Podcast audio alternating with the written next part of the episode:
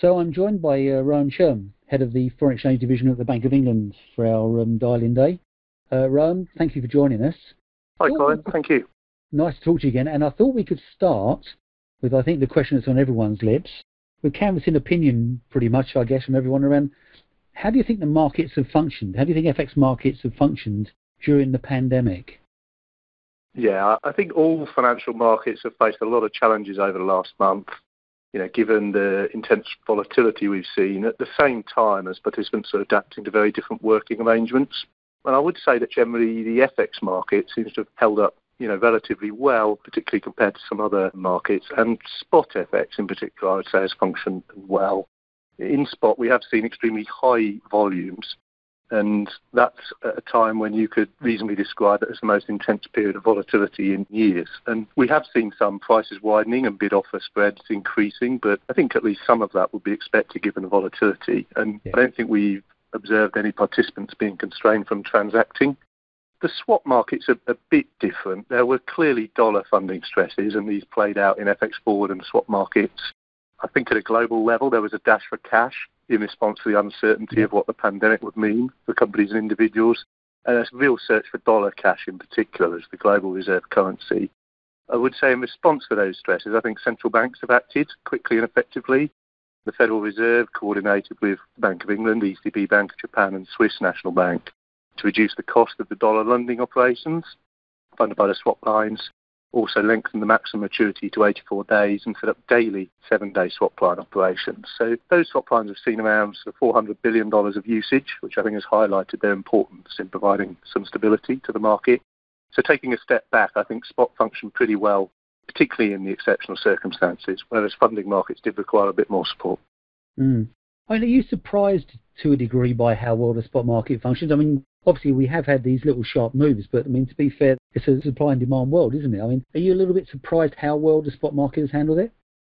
I think, in particular, I would say, as you can imagine, I think central banks always have concerns and cautions and worry about tail risks. And I used to be the head of stress testing at the Bank of England, so I'm fully trained in this, uh, you know, negative thinking. And when you're imagining that we're going to take whole swathes, you know, 90 odd percent, I think, in most cases, of employees out of their offices in the yeah. major FX trading centres simultaneously, and how will markets function, I, I think I have been positively surprised.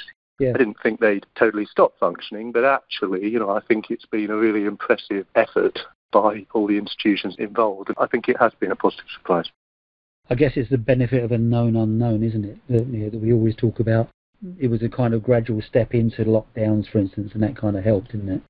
I do think, like you say, that the sense that it could be seen coming and the experience that central banks had from talking to Asian colleagues and banks had from observing their experiences in their, in their Asian centres helped everyone start preparing early for the tail scenario, but I think a plausible tail scenario of needing to deal with a lockdown and continue operating through a lockdown. And so I think that the financial sector and the FX market in that sense was preparing well ahead of the lockdowns actually occurring, and, and that probably helped. I'm fascinated to know. I mean, so I mean, obviously we've been hearing a lot today, you know, the dial-in day, around you know what it's like with the working from home and, and the dispersal of staff. What's it like at a central bank? Yeah, so it's exactly the same.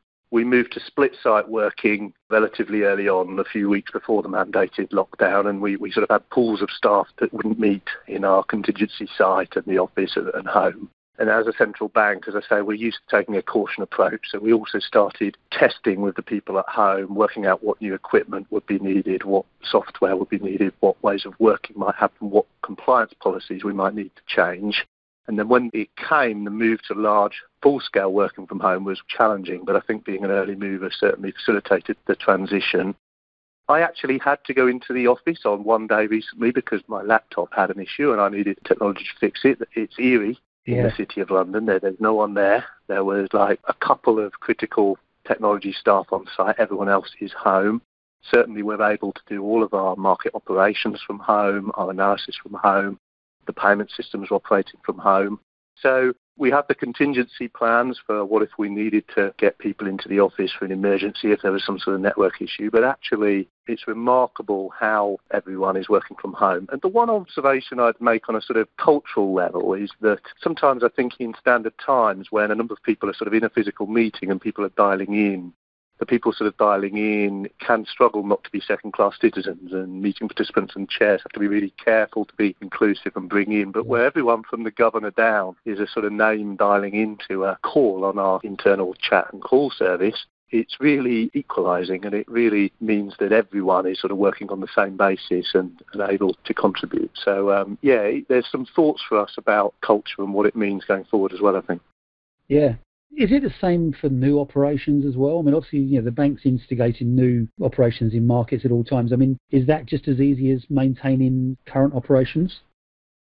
So, of course, any new operation can be challenging, and in supporting sort of critical economic functions, we retain the option to have small groups of staff in the office together, appropriately socially distanced, of course, yeah. where we think that that's necessary for resilience. And I think, you know, maybe on the first day of a few operations, we have certainly done that. But actually, it has proved over time surprisingly possible to access all the bank systems and do things from home. And things like the chat sites and screen sharing have really meant that staff can work together even from different locations. I mean, one example is you may have seen that over Wednesday and yesterday we issued our 2020 bond at the bank yeah. And that was done without any reference to LIBOR um, for the first time. So some different hedging transactions underlying it and done from home for the first time. And that went exceptionally well and was managed successfully. So I'm really impressed at what people have managed to achieve from the different locations. And to go back to my start point, an FX spot market functioning, maybe we're all learning we can actually do a bit more from home than we actually thought.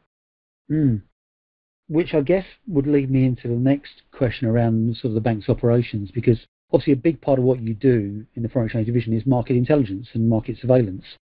Obviously, you can overcome the challenges, I guess, when it's a dispersed workforce within the bank, but then is that challenge not multiplied multiple times when you're dealing with dispersed contacts in the market? How's the market surveillance and market intelligence function worked? Yeah, I mean, this was absolutely not the time for us to reduce our MI gathering. I mean, those efforts are oh. crucial to our understanding of financial markets and the events that are going on in them. And MI provides bank policymakers with really crucial insights beyond the publicly available data. And that's really valuable in supporting monetary and financial stability policymakers. And certainly, we have maintained regular engagements with market contacts, central banks, and other regulators, obviously all virtual through this period. But there has been a lot of that going on, and we, we haven't in any way cut back on that. If anything, we've probably tried to bring some staff in from other areas and do a bit more. And I'd highlight three specific aspects actually. I mean, first, we've been agile and ensured that we've focused our efforts where they are most relevant at this time and where contacts will also be keen and available to have a discussion at this time. And yeah. I think that's mitigated pressures on our staff. Um, second, we have convened a couple of London FX Joint Standing Committee calls to share perspective across a diverse range of senior market participants regarding both market functioning and business contingency experiences. And I think those have been immensely valuable. And the third thing is we have remained, as you'd imagine, in continuous close contact with our key international central bank counterparts, um, both bilaterally as part of wider forums, such as the GFXC or the Bank of International Settlements meetings. And two examples, I think, of where the MI has fed into real world action were the, the, central bank swap lines that I mentioned earlier, where I think observing prices and interactions with market contacts identified the need for a speedy and coordinated response from the central bank community to facilitate dollar funding. And the second thing I'd mention would be the GFXC statement on FX market conditions, where market contacts indicated a potential need to raise broader awareness of the expected large FX flows in the quarter end fixes. That definitely seemed to work. I mean, uh, anecdotally, from my point of view, there was a lot of positive feedback to the fact that it highlighted the issue. And I guess it is, you know, this what the GFXC is there for in many ways, isn't it? One other thing, actually, I guess before we move on to amazingly to our audience, what we were originally going to talk about when this was first arranged. Um, obviously, the GFXC, you mentioned there the GFXC and JSC. There's a work stream on um, algorithmic trading taking place at the GFXC. What sort of perspective have you got from how algos have operated in the current market conditions? I would say that to talk about algos, I think broadly, and I've been clear on this in a past speech, you know, markets are going to evolve regardless of what central banks think, and that central banks have to adapt in order to thrive. And, you know, technology is a positive thing. And I think increasing electronification of trading means that central banks have to adapt how they monitor market developments to have a more diverse range of market intelligence contacts and to improve analysis of vastly data, expanded data sets. But to where you started, it also may mean changes in technology that the soft infrastructure of markets, such as market practices and codes of conduct, need updating. And naturally, the FX Global Code is key. And I think it's right that one of the working groups in the three year review is focused specifically on algorithmic trading. But a third area is understanding the impact of algorithms on market resilience, which mm. central banks care about from a financial stability perspective.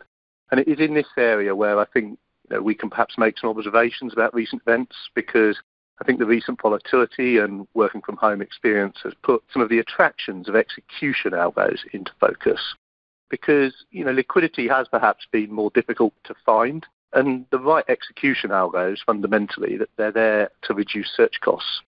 Execution algos can also be quite an operationally useful way of transacting given the majority of traders now work from home. They have audit transparency, a control that might have to be loosened for some working from home. And they may be able to be set in train and overseen more easily remotely than perhaps a human trader executing via voice. So while in general FX markets I think have shown themselves to be resilient, it's perhaps true that some of those in the market with the option to trade via algo as a complement to other methods may have benefited from that. And we've certainly heard, as I think you have, that execution algo usage has increased during the period. So, you know, central bankers will continue to worry, as is our, our job, about market functioning risks from increased algo use. But I think it's important to reflect that, as we've seen, there's some situations where they may reduce risks too. So, to move on, um, listeners will not be aware of this, but yet another thing that's been hijacked by the pandemic, because we were originally going to be talking about the triennial survey last year and a few mm. issues resulting out of that. So we'll spend a few minutes on that if we can. I guess my key observation, if we look at spot markets in particular, was there was this 20% growth in spot trading. The public platforms that report data, and anecdotally some of the others, were seeing, if we're going to be generous, probably flat trading. Do you think the sort of triennial survey signalled any market structure shifts in FX markets? Yeah, I think the triennial is known for highlighting broader market trends. And of course, as with any survey, it's not perfect, but it is, I think, a infrequent but quite detailed survey of the market. So we do place weight on what it says about market structure changes. And I'd highlight three things actually. I'll start with your topic of private liquidity pools, but I might also mention perspective on FX swaps and FX settlement risk.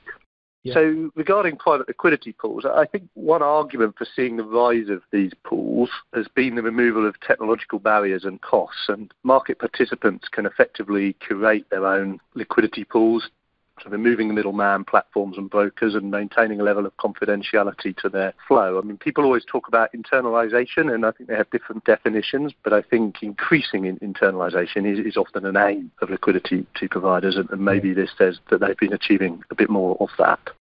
For me, the biggest single development in the triennial, though, was the large increase in FX swap volumes. I mean, yeah. globally, FX swap turnover accounted for most of the overall increase in FX trading between the 2016 and 2019 surveys, rising from 2.4 trillion a day to 3.2 trillion in 29. And so when we think of that headline number in the triennial or survey, actually, you know, spot, while it gets a lot of our day-to-day focus, is actually far from the majority of that. And I think this led us to do a lot of more digging into the swap market and what was driving the increases. And I think contacts supporting us for an article actually, which we put out in the Bank of England's quarterly bulletin, noted the growth in cross-border bank lending and was consistent with the rise in use of FX swaps as a mean of funding liquidity management. And that banks located in jurisdictions with access to relatively cheap liquidity were able to swap their local currency liabilities into dollars by the FX market in order to maybe lend in dollars at a higher rate. And further, the FX swap market is skewed a bit towards the short end, meaning that growth in the use of swaps can result in more contracts being rolled over in any one month, yeah. which further increases swap volumes. And I think that understanding of FX swap markets and how they're evolving and what they're being used for was helpful when central banks came to interpret markets during the dash for cash in March and enabled that rapid response. One thing I would say on that is interesting is, I mean, how do you sort of view the basis blowouts that we saw, I guess, around the, the time of the lockdown, wasn't it? When, you know, we had some pretty hefty basis emerge in, you know, in, in, in FX swaps markets compared to money markets. Yes, indeed, and it was in part those bases blowing out you know, alongside sort of intelligence that the bid ask on swaps was wider, that it was taking longer to get swaps done, that there were some sort of quantity challenges on transacting that definitely led to you know central banks being keen to step in.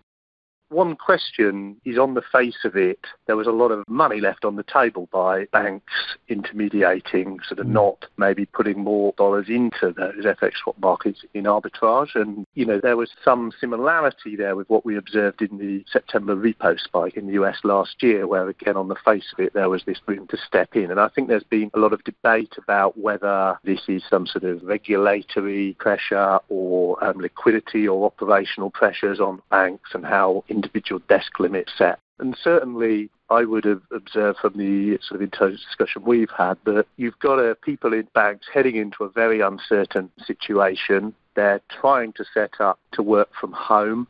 They're trying to get that working. They know that there's a shock coming of uncertain magnitude. They might need to lend out significant amounts to their corporate clients and mid economy customers. And the sort of phrase that we sort of got is, why try and be a hero? You know, if you're doing trading and it's going okay and your back office staff are maybe working longer hours than normal to try and settle it all and there's additional margin calls coming in either way and requiring securities to be posted around, you know, why try and suddenly push out at that time? And, you know, maybe that's what needed central bank support then to step in. Yeah. But I do get the sense that um, we are seeing the return of a bit more of arbitrage now in, in those FX swap markets with the bases, and we have seen them narrow um, quite significantly. Yeah, it's interesting you mentioned settlement there because one other thing that happened in the triennial survey in 2019 for the first time was they collected data on FX settlement. Some of the numbers are quite uh, interesting. What was your take on the settlement data in terms of how you think central banks want to consider policy formation going forward to meet the challenges? That was actually the other aspect I was going to mention that struck me. And we had the special add on to the survey to understand how transactions were settled and what proportion were settled without payment versus payment protection. You've seen the numbers, but the results showed that of 6.6 trillion daily turnover in the FX market, that amounted to gross payment obligations of 18.7 trillion once you sort of do two times for spot, four times mm. for swap, etc. And of that, about 9 trillion was settled without payment versus payment protection. So that's a really large number every day. And this is in the face of sort of guidance in the code and also guidance from bank supervisors around the world that sort of FX settlement risk should be mitigated wherever possible. So understanding why the level of settlement risk remains high in FX markets and indeed seems to have grown despite the existence of sophisticated and relatively accessible PVP providers like CLS, I think should be an important focus for the market going going forward. And I think it's no secret that central bank supervisors were going to discuss this with their regulated banks following that survey. But I think it's also of interest to local FX committees and, and the GFXC to just understand what any of the barriers or frictions may be. And I guess that would be one of the market structure changes that we probably need to be looking at in terms of, I mean, I, I guess it's a, it's a natural ambition for these services like CLS to try and expand their services. So it's that private-public initiative or ethos again, isn't it?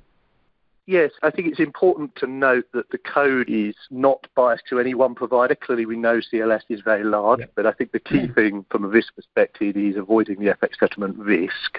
People have noted that there are CLS ineligible pairs, and so clearly there could be issues there where people aren't eligible to use the CLS service in those currencies. But actually, one thing that's worth noting is that the total turnover of CLS ineligible currency pairs remained relatively stable between 2013 and 2019. So the reduced proportion of PVP settlement and the numbers that I was highlighting have occurred in advanced economy currencies as well. So I think um, there's something beyond that ineligibility there. Yeah, interesting one to watch.